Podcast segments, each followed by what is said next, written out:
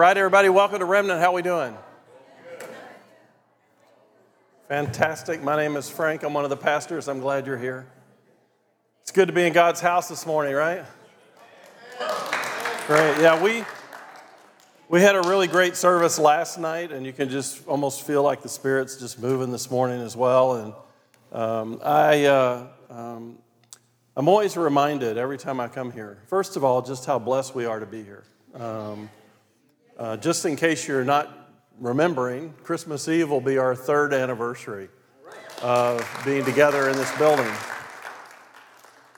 And, and here's the thing um, you know, almost every moment of every day, this building is being used for God's purposes. We wanted to create a church where hurting people could come, where homeless people could come, where the people Jesus, his heart was for, would come and feel welcome. And I think we're, we're well on the way to doing that. And it's been just an incredible experience how God has provided not only this building for our worship, but the cafe and all the ministries that we do, the showers, the food, everything for those who are less fortunate. And this time of year is a time when we have to remember that, right? It's a difficult time for a lot of people, particularly if they're on the streets or, or they're struggling.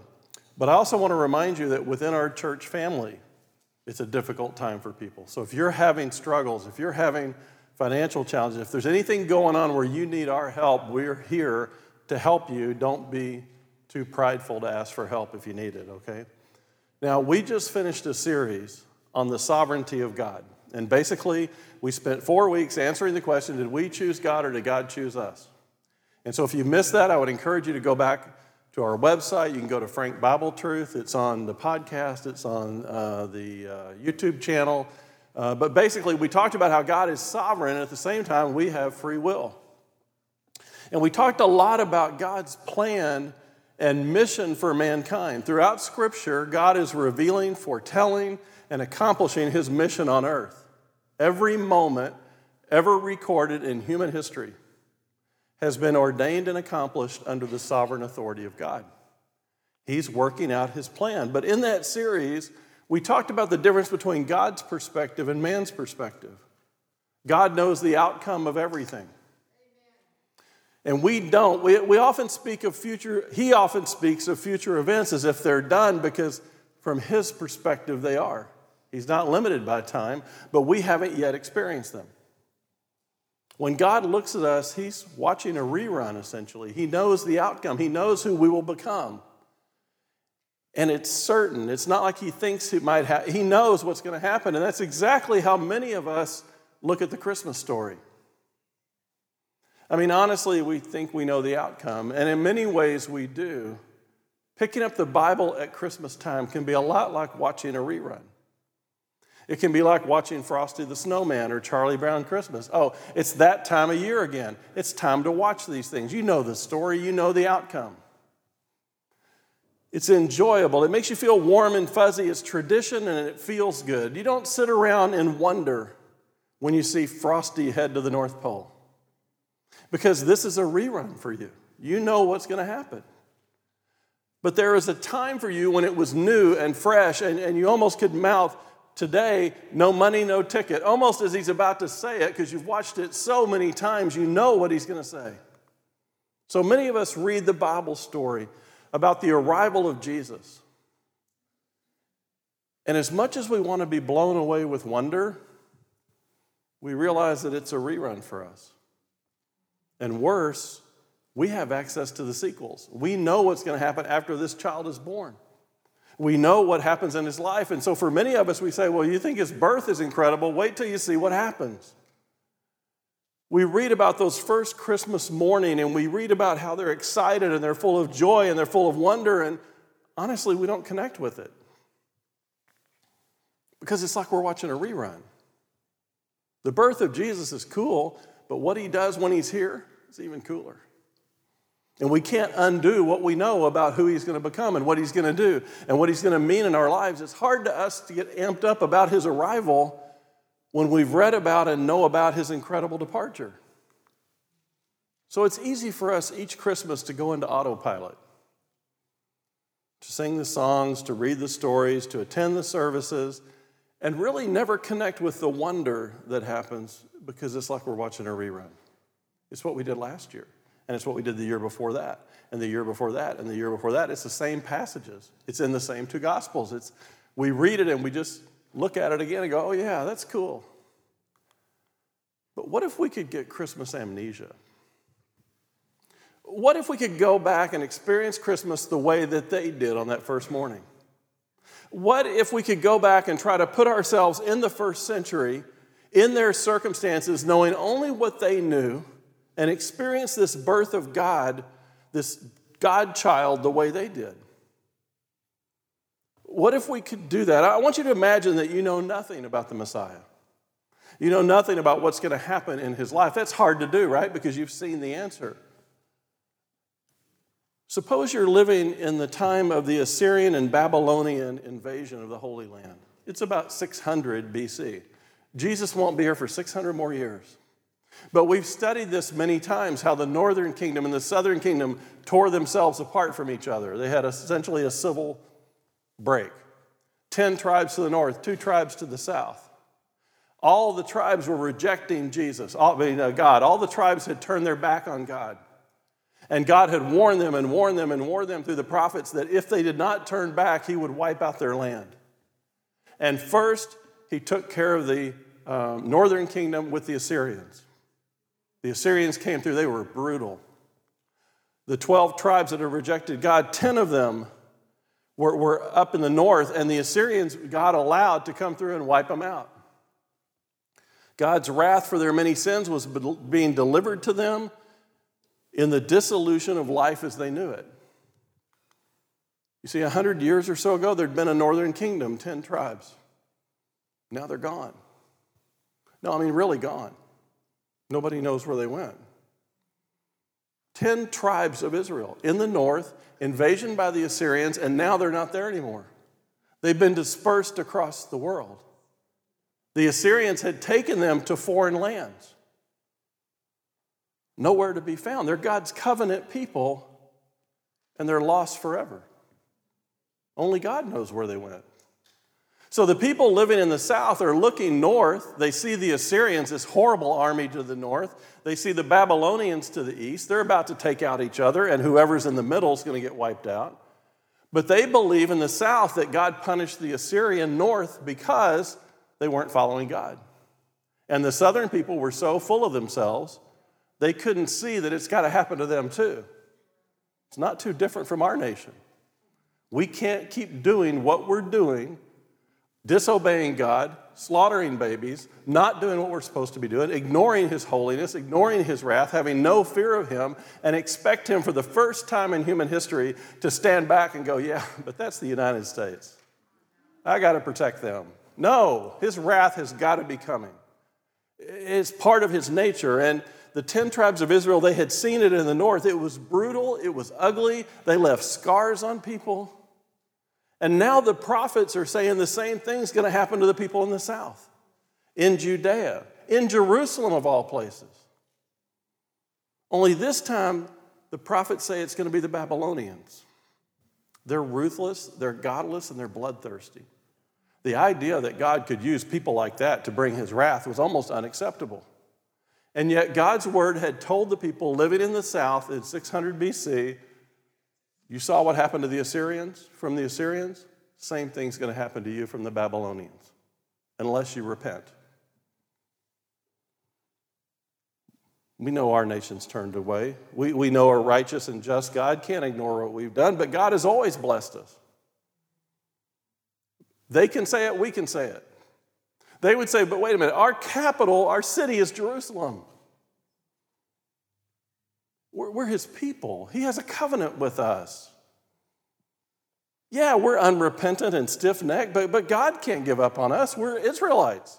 We're the last two tribes left. He's got to protect us. Yeah, we've gone too far this time, but God has patience, right? It's not going to run out. The prophets speak of one day. One day in the future, God will save a remnant of us, a group of us. There'll be a group that means right now in this place, for those living in the South, God's wrath was coming. They couldn't avoid it, it was going to happen. Isaiah 11 10. In that day, the root of Jesse, who shall stand as a signal for all the peoples. Of him shall the nations inquire, and his resting place shall be glorious. Speaking of the Messiah. In that day, the Lord will extend his hand yet a second time to recover the remnant that remains of his people. From Assyria, Egypt, Pathros, Cush, Elam, Shinar, Hamath, and from the coastlands of the sea. He will raise a signal for the nations and will assemble the banished of Israel, the northern kingdom, and gather the dispersed of Judah, the southern kingdom, from the four corners of the earth. What God's telling him is yes, in my just wrath, I do have to bring judgment on you. You have turned from me, turned from me, turned from me, and now the punishment's coming. But I want you to know it's not absolute and it's not complete. There will be a remnant, there will be a group of people who hold on to the word no matter what and those people I will gather. I mean, you don't know where they went. The northern kingdom dispersed across all these places, four corners of the world. But God says, I know where they are. And in a day in the future, I'm bringing them back. So even though you're going through horrible circumstances right now, even though, yes, you have to go through them, you can know with hope that I'll keep my promise. God will gather the dispersed of Judah from the four corners of the world. But the people reading that in Isaiah's time, they would have said, well, that sounds great, but that means we're about to be wiped out. Yeah, it might be great for the grandkids of some of us, but right now, God's wrath is coming. And then some of the prophets are saying that God will include the Gentiles, the pagans. They, they had to be stunned by that. We're his people, we're the nation of Israel. And God's going to replace us with Gentiles, pagans. And God also made a promise. He said there'd be a deliverer that comes, someone who will save us, someone who will set up an everlasting peace, someone who will rule Israel as King David did back in the days of peace. He's the promised one, he's the Messiah. But the prophets have given us clues about him. He'll be a descendant of Abraham, Isaac, and Jacob. He'll be from the tribe of Judah. That's a good thing because it's one of the two that are left. He'll be an heir to King David's throne. His throne will be an everlasting one, and everything he does, he'll be anointed by God. He'll spend some time in Egypt. The prophets tell us that his throne will be an everlasting one, but he'll be called a Nazarene. The prophets say he would be preceded by Elijah, and a forerunner will announce his arrival. He'll save us from our sins. We got plenty of those. But now the prophet Isaiah is revealing more about this Messiah, this Savior. It's as if God is pouring out hope through Isaiah because we have so little of it right now. Our world is falling apart. Our nation is turning away from God. We know God's got to bring his wrath, but we don't have the hope. And God says, You know what? I want you to know the future because in the future that I know, there is hope. It's a different picture than the one you're experiencing. Yes, you're about to be invaded and destroyed, but God promises us that one day, one day, we will see Messiah come. No matter how bad things get, no matter how dark it gets, no matter how horrible the world gets, one day Messiah is coming back for us. For them, one day Messiah is coming for the first time. And the times are very similar. But some of what Isaiah said just absolutely confused them. Listen, listen to this. Isaiah says, Therefore, the Lord himself will give you a sign. Behold, the virgin shall conceive and bear a son, and shall call his name Emmanuel. For a first century, 6 BC person, that's crazy talk. God's going to be with us, he's going to be born as a son, as a baby. The virgin can't get pregnant, much less become a mother, conceived and bear a son. No, not possible. Everyone knows how you get pregnant, and virgins don't get pregnant. And pregnant women and moms are no longer virgins. Second, his name means God with us. God can't be with us. Look around. Everything's filthy. Look at where we are. God could never come to this place. How could God be with us? God can't be with us. He can't be born a son. He's not human, he's holy. He's in heaven. It's as if God, if he actually came to earth, he'd light up the skies, he'd flood us with his majesty, he'd bring earthquakes and dark clouds just like he did on Mount Sinai. There's no way God would come here to this filthy place as a baby. They couldn't imagine it. A child is born and now God is with us? Maybe this child's going to be surrounded by one heck of an angelic army. But this makes no sense. Could it be that Isaiah is just losing it? I mean, he makes some crazy claims about this Messiah, and he expects us to believe them. He said he's going to be a light, get this, the Gentiles. The pagans. Light means understanding, revelation, awareness. What does our God have to do with pagans? He's the Jewish God. He destroys women, children, armies. He wiped out pagan nations. He didn't even want them to breathe anymore. And now Isaiah says he's going to come for them. Yeah, right. Isaiah says he'll be called a Nazarene and he'll bring light to Galilee. That's way up north. That used to be the northern kingdom. Now it's the Assyrians. Messiah would be in Jerusalem. That's where God belongs. That's his city. That's where David was. That's where the temple is. If God ever returned to earth, he'd have to go to Jerusalem. That's where his home is. If God was really with us, he'd be in his city, the same place David ruled from. Every time Isaiah opens his mouth, he makes less sense the Messiah, he says, will be silent before his accusers. What accusers? Who on this planet could accuse God? Who could possibly accuse the Messiah of anything? He'll be king, sovereign king. Accusers of the king are killed. They don't get to stand in the public courts and accuse somebody, they're killed. Who's going to let someone stand in front of an almighty king, God with us, and accuse him of anything, and then live through it. It made no sense to them. And Isaiah says, when they're doing this ridiculous thing, he's going to be silent.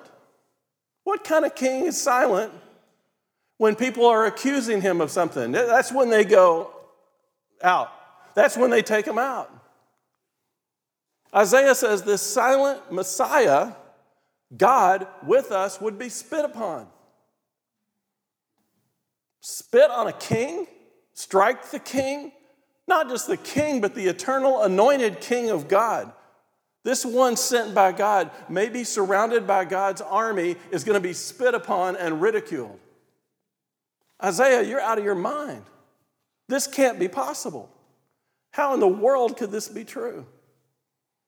Isaiah says he'll be killed with criminals.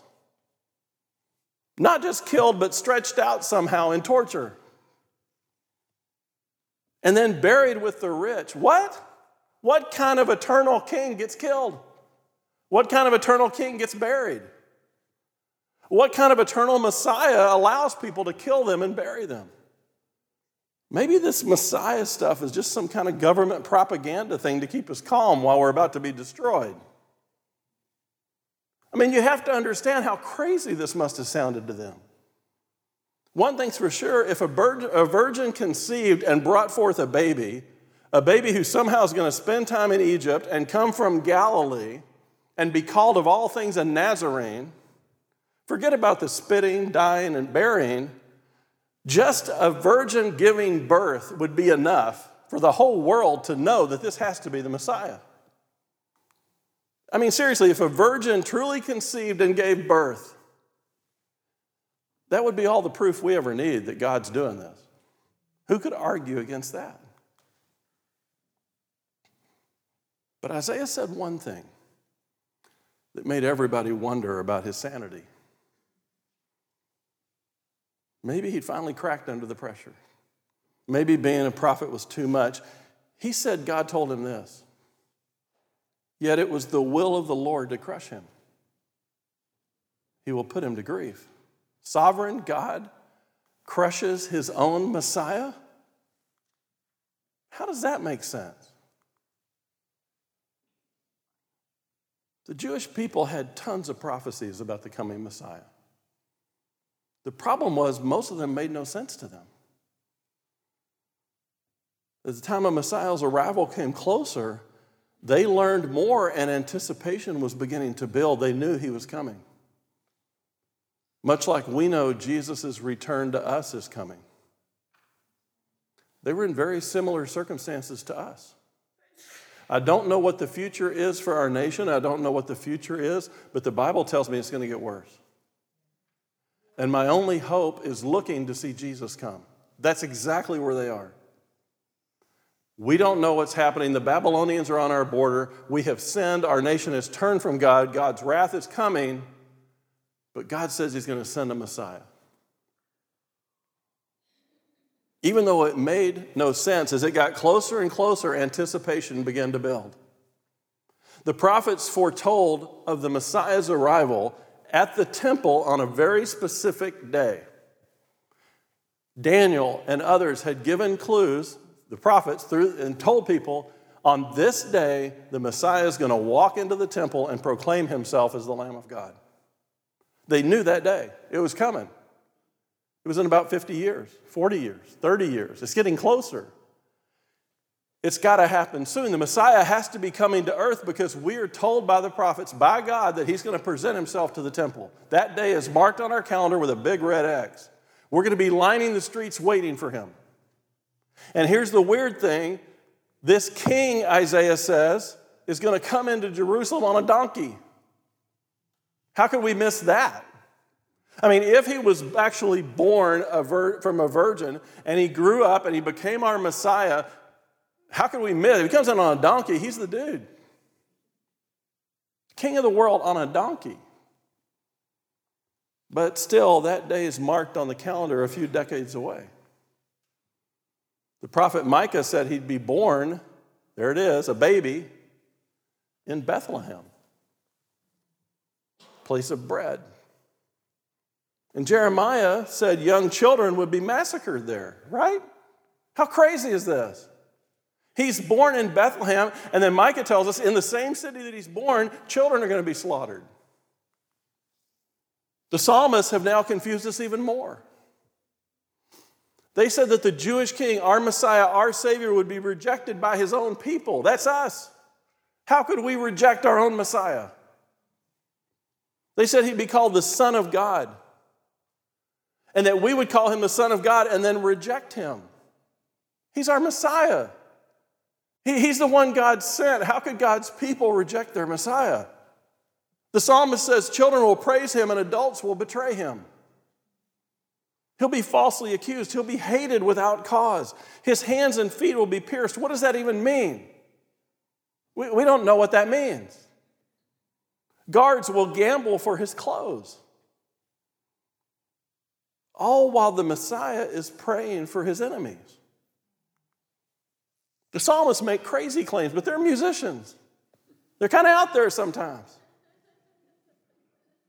They said that this Messiah is going to resurrect from the dead and he's going to ascend to heaven. He's going to sit at the right hand of God.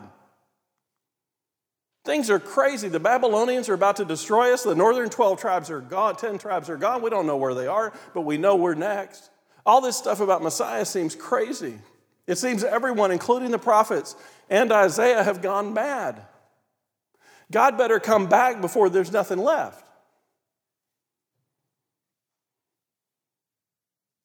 But when the fullness of time had come, God sent forth his son, born of a woman, born under the law, to redeem those who were under the law, so that we might receive adoption as sons. In the fullness of time. I love that term.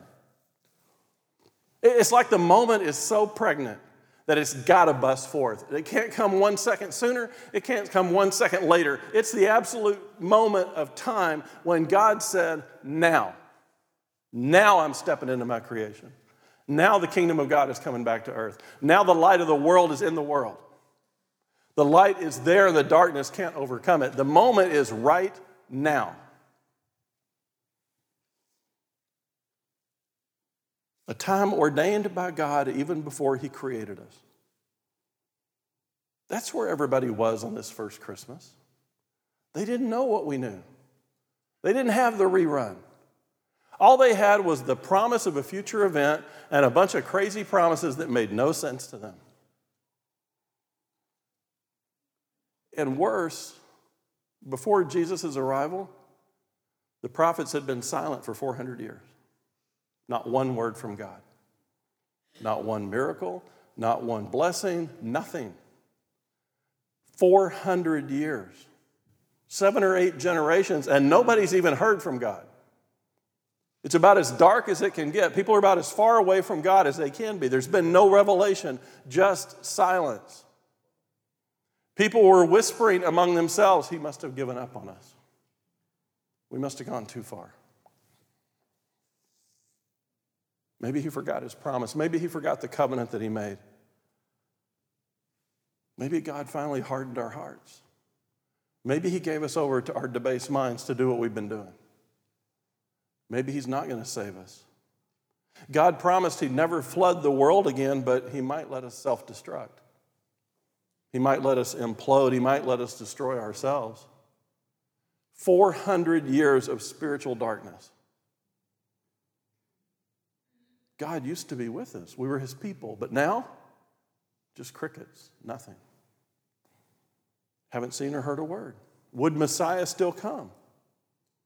Thus far, each day bringing more and more doubt. Thus far, more and more people look at each other going, It's not happening. It was a pipe dream. He's not coming. And yet, all we can do is trust God and not lean on what we see, but lean on our faith and our promise and His claim to promise. Remember what Isaiah told us. But there will be no gloom for her who is in anguish. In the former time, he brought into contempt the land of Zebulun and the land of Naphtali. But in the latter time, he's made a glorious way of the sea, the land beyond Jordan, Galilee of the nations. What does that mean? I'm glad you asked. There are two northern tribes of Israel, and two of the tribes of the ten, one's called Zebulun, one called Naphtali. They were destroyed, they were completely annihilated by the Assyrians. They are in anguish. They got the brunt of the Assyrian assault. And what the prophet is saying is look, do you remember how horrible it was in the north? Do you remember what happened when those two tribes got attacked? Those were the bad days. Almost all of them were tortured and killed. God's wrath was all over those two tribes. We honestly don't know where they are. We don't know if they survived or not. No doubt God scorched their land, but Isaiah is saying there's coming a time in that same land that was torched and scorched there, there's coming a time when there's going to be a glorious celebration, and they're actually going to celebrate. Galilee of the nations. What does that mean? Well, sometimes called Upper Galilee. Remember, Galilee's in the north. Galilee of the nations. It's another way of saying Galilee of the Gentiles. It was a derogatory term, it was a negative term. It was similar to Samaria. When you read Galilee of the nations, it's someone reminding you that these are pagan people. You see, one of the reasons these two tribes were attacked by God and scorched is they specifically allowed pagans to stay in the land and intermarry with them, whereas the other eight tribes did not. God's justice is just. It's similar to Samaria. See, in the northern part, they're as close to the Gentile nations as they can be. And it turns out in these two tribe areas, there were a lot of caves and caverns, and they couldn't run everybody out. So they let them stay against God's direction, and they begin to intermingle with them and bring in false gods. Some stayed, intermarried, intermingled, and they began to bring pagan practices into the northern part of Galilee where these two tribes were. They were far from Jerusalem. And consequently, the influence of religion seemed to have waned from them. The true religion was in great measure lost on them, and they started replacing the true religion, their return to Jerusalem for the feast, those kind of things. These two tribes begin to, with great measure, bring in superstition, spiritual ignorance. And in the New Testament, they're spoken of essentially is rude and ignorant. So when you see these two tribes mentioned, they're the example of the two worst of the 12 who caught the brunt of God's wrath first and foremost and most forcefully because of the way they had done when they took over the land God gave them. Isaiah 9 2. The people who walked in darkness have seen a great light, and those who dwelt in the land of deep darkness, on them light shone. That's us. They, they would say, We're, We've been walking in spiritual darkness for 400 years. We haven't heard from God at all. If Messiah is coming, he's got to come soon. It's obvious he has to come. We've walked in darkness, but our nation is now in a land of deep darkness. Those in the south are looking, going, Look, we saw what happened in the north. That was dark. What's about to happen to us is deeply dark. We need some light of hope at the end of these 400 years.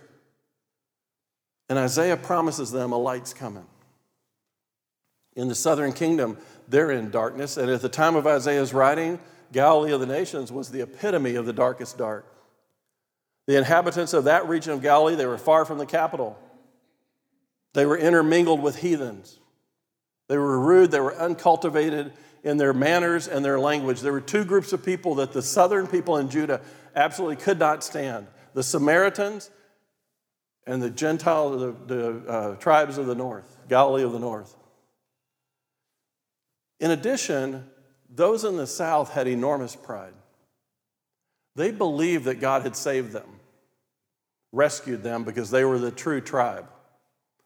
They, they really believed that they were doing what God wanted them to do, even though they looked around and nobody hardly was doing what God wanted them to do. Very similar to where we are now. People just ignoring how far from God we've run. The Assyrians brought their wrath on Galilee of the nations. And the people in the south didn't see it as a warning, they saw it as God's righteous punishment in their arrogance. This disdain for the north and Galilee would carry on 500 years later in Jesus' day. Nazareth was in the middle of these northern tribes. Nathanael said to him, Can anything good come out of Nazareth? Philip says, Come and see. What he's saying is, Look, these are the worst of the worst. How could anything good come from this place? Mark to Peter, the young lady. Again, he denied it, and after a little while, the bystanders said to him, Certainly you're one of them, for you're a Galilean. That's not a nice term. It's not like how wonderful it is when someone goes, You're a Texan, aren't you? And you go, Yes, sir, I am. No, they're saying you're a Galilean. Just by where you're from, you should probably be arrested. Light is an emblem of knowledge and understanding of the scriptures, but it's also a sign of joy and rejoicing and deliverance. It stands opposed to moral darkness, no times of judgment and calamity. It's, it's unfortunate, in my view, the way they translated this particular verse. If you look at this verse, the darkness and the deep darkness comes from a specific Hebrew word. The same word in Psalm 23. It's Samamet, Samawet.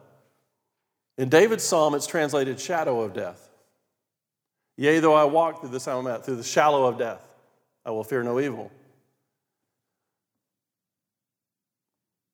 This verse could have correctly been translated The people who walked in the shadow of death have seen a great light. It has a richness to it that I think is missed by deep darkness. There's something about connecting the shadow of death, that you're walking in the shadow of death, and all of a sudden you see a great light. The oppressive shadow of death came over people every day. They knew what that looked like. I've seen it every day at the hospital. It literally is a shadow of death. They stop becoming themselves. It just kind of comes over them. They're still breathing, they're still alive, but you can tell. The death process has started. It's a shadow. The same way, the Messiah is coming to people who are walking in that shadow. He's going to step into their darkness, he's going to step into their oppression. They're desperate to see light, just some kind of hope at the end of their gloomy tunnel. Matthew would later reference these words in Isaiah. And in doing so, he links these two passages. Let me explain that to you. He repeats the words Zebulun and Naphtali which is a linkage. When you read two words like that in that order, and you know another scripture that has them in the same order, it's the Hebrew way of telling you to connect the verses. Okay? Jesus is going to Capernaum, to Galilee of the nations, to reach the nations. Don't miss that.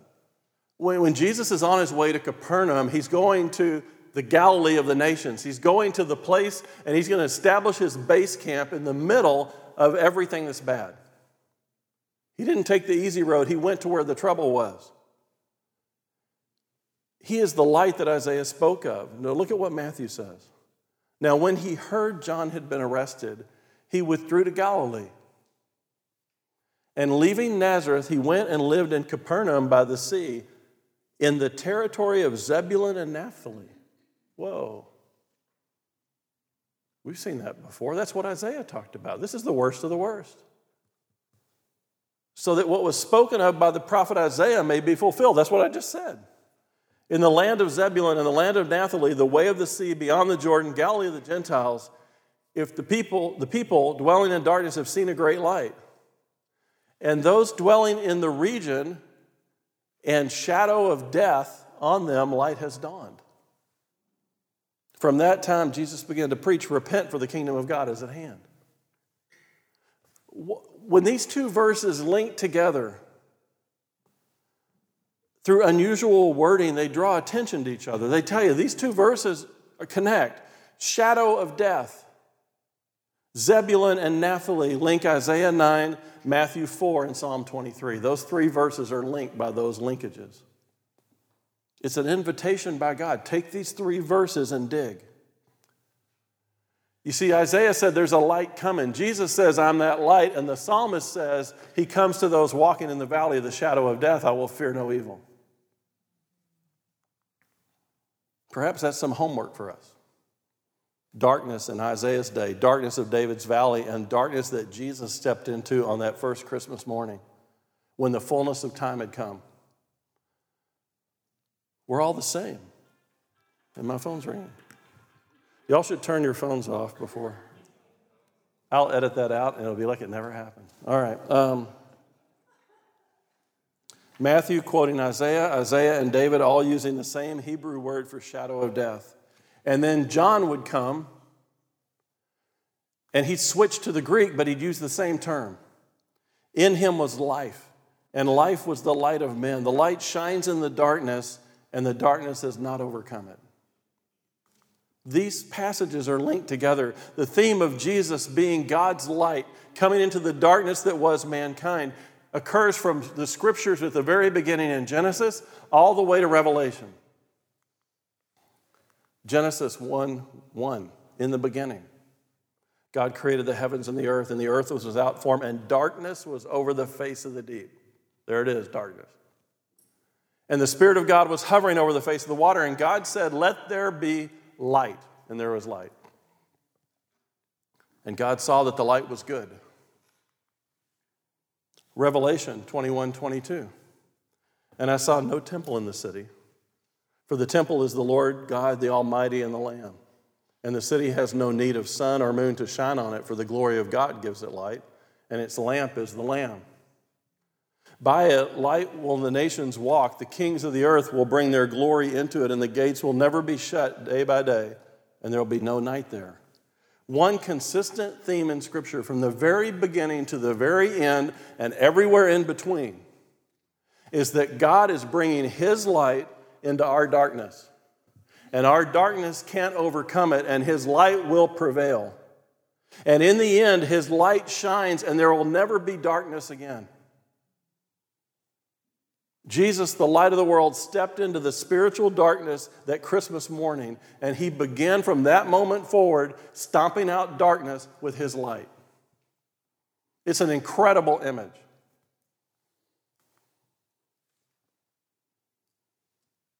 And notice that something could be missed. This is not a light that they just walk into. It's not a light that covered the area they happen to be in. Notice how personal this is. On them, the light has shone. This light is a headlight, not a helicopter searchlight. It's not like God went around going, okay, well, shine the light and let's see who's, okay, oh, there's so and so, okay. No. He specifically shines his light on each individual person, in each individual person's own personal darkness. How personal is it? Listen to Paul. Let no one deceive you with empty words, for because of these things the wrath of God comes upon the sons of disobedience. Therefore, do not become partners with them, for at one time you were darkness. But now you're the light of the world. Lord, walk as children of light. For the fruit of light is found in all that is good and right and true. And try to discern what's pleasing to the Lord. Take no part in unfruitful works of darkness, but instead expose them. For it is shameful even to speak of the things that they do in secret. But when anything is exposed by light, it becomes visible. For anything that becomes visible is light. Therefore, it says, Awake, O sleeper, and arise from the dead, and Christ will shine on you. This light is very specific to each and every one of us. Isaiah said this, which, by the way, is being quoted in the previous verse Arise, shine, for your light has come, and the glory of the Lord has risen upon you. For behold, darkness will cover the earth, a thick darkness, the peoples, but the Lord will arise upon you and his glory will be seen upon you. And nations will come to your light, and kings to the brightness of your rising. Now, here's the interesting thing that you is singular. That you is singular. He's not saying arise and shine for your light, meaning our, everybody together. No, it's your specific light. You, sleeper, you, one person, you, person I'm talking to from God. You arise from your darkness because I'm shining my light on you. The glory of the Lord has risen upon you. Not y'all, you. For behold, darkness shall cover the earth and thick darkness the people, but the Lord will arise upon you. That's happening to everybody around you. God is shining his light on you. Notice how personal it is. The Lord will arrive and arise upon you. His glory will be seen upon you. Second person singular pronoun. Jesus' light shines on each of us individually. It's that personal because our darknesses are different. Isaiah says, You've multiplied the nations, you've increased its joy. They rejoice before you as joy at the harvest, and as glad as they divide the spoil. For the yoke of his burden and the staff of his shoulder, the rod of his oppressor you have broken on the day of Midian. They had to be thinking, What, what nation is he talking about? It can't be us. We're, we're about to be destroyed. We're falling apart. We don't have any joy to increase. But he says, one day, this place that's being destroyed, one day, this nation that's being wiped out in my judgment is going to be celebrating like you've never seen before. The rejoicing occurs is similar to two events, he says. One is the harvest. Every year, when the harvest came, they all went to Jerusalem. It was a massive party, it was a great time. Uh, and it was the most joyful celebration each year. Isaiah saying, Look, there's a day coming. I know today is dark. I know today is bad. There's a day coming when it's going to be like the harvest, when everybody's just full of joy and celebrating and hugging everybody. And second, it's going to be like, like Midian after Gideon won the battle. And remember the huge celebration they had? It was crazy. Everybody knows about that celebration. God fought, the people didn't have to fight, God delivered them for him the yoke, the bar, the rod, all the weapons of oppression are going to be broken by God. Gideon didn't win the battle, God did. And what they're saying is there's a day coming when these people who are oppressing you, when they're wiping us out, when the darkness seems overwhelmed, there's going to be a day when everything gets turned to celebration. For every boot of the trampling warrior in battle tumult and every garment rolled in blood will be burned as fuel for the fire. What they're talking about is after a battle, it was customary to take the sandals of the defeated warriors and all their bloody clothes and fuel the fire that burned everything. And what they're saying is when this day comes, the war is over. We're celebrating. There's a day coming when God will bring his justice and his light to your darkness, and there's going to be a big party. In the midst of their darkness, after 400 years of silence, God says, I'm finally going to bring my light back. During the days of Isaiah, all they knew was God's wrath and sin. They didn't know But the message was there's going to be a day, a special day, when Messiah would come. And God would identify his remnant. And throughout the land, there'll be a great victory celebration because of what the Messiah does. He tells them it'll be like Gideon. People pouring out into the streets, people hugging people they don't even know, people jumping in joy and dancing because everything is right. It'd be the same as saying to us, you know, the joy that happened when World War II entered Times Square in New York. Remember the people, how crazy they were? It's going to be like that. I mean, imagine your nation's being wiped out and desolate, and God says, Look, but there's a day coming when we're going to be back in the streets celebrating God. And God gives them this hope at the very time that in His justice, He's having to make their darkness dark. Love that about God. Yeah, I, I got to bring punishment. I, I've got to hold my justice, but I still love you. And I want you to know there's a day of hope coming when everything will be set right. You see, the arrival of God on earth came more like a whimper than a massive celebration. Jesus was born one night to very few witnesses. But today, looking back, we miss the excitement of that first Christmas morning. The reason his arrival was good news of great joy is that after a century of silence, after darkness that just kept getting darker, God kept his promise. God hadn't forgot about his people. God stepped into his creation. God was with them. He's Emmanuel. God's also with them, for them, still loving, caring, and faithful. See, the arrival of Jesus that morning told the world, particularly the Jewish world, that God really was going to set things right. That he would restore his remnant, that he would keep his promise to Abraham, that he would once again, like in the desert with Moses, dwell with his people. To the Jewish people at the time of his birth, they had no idea what Jesus would do. They didn't know about the miracles. They didn't know the blind were going to see. They didn't know what crucifixion even meant. What the prophets had spoken didn't make a lot of sense. Many people had given up on them. Many people said, it's not, He's not coming. There's no Messiah to come. All they knew, all they needed to know in that moment was God's faithful.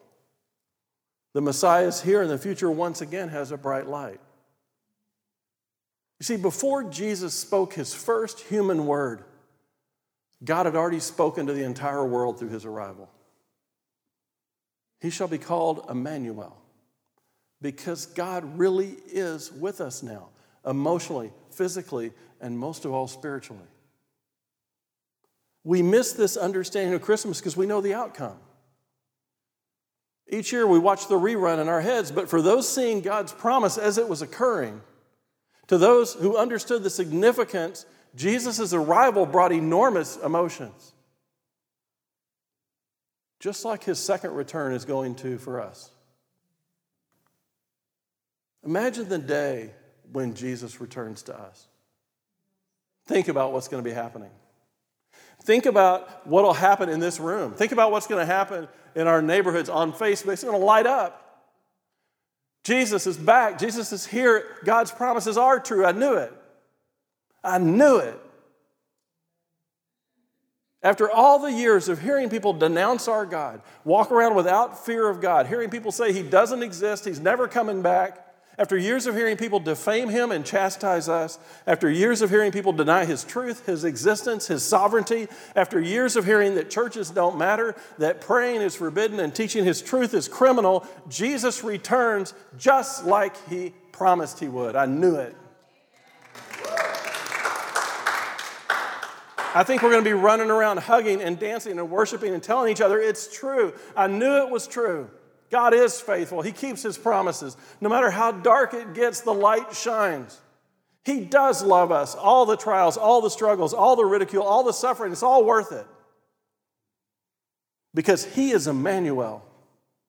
And he is God, and he is with us, and he's with us emotionally, physically, and spiritually, and now it's forever for all of eternity. When Jesus comes back the next time, it's done.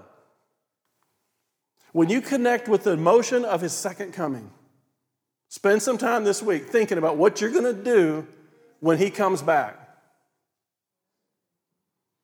And then you're going to begin to understand what it meant to those in the first century when he came the first time. The people who've walked in darkness have seen a great light.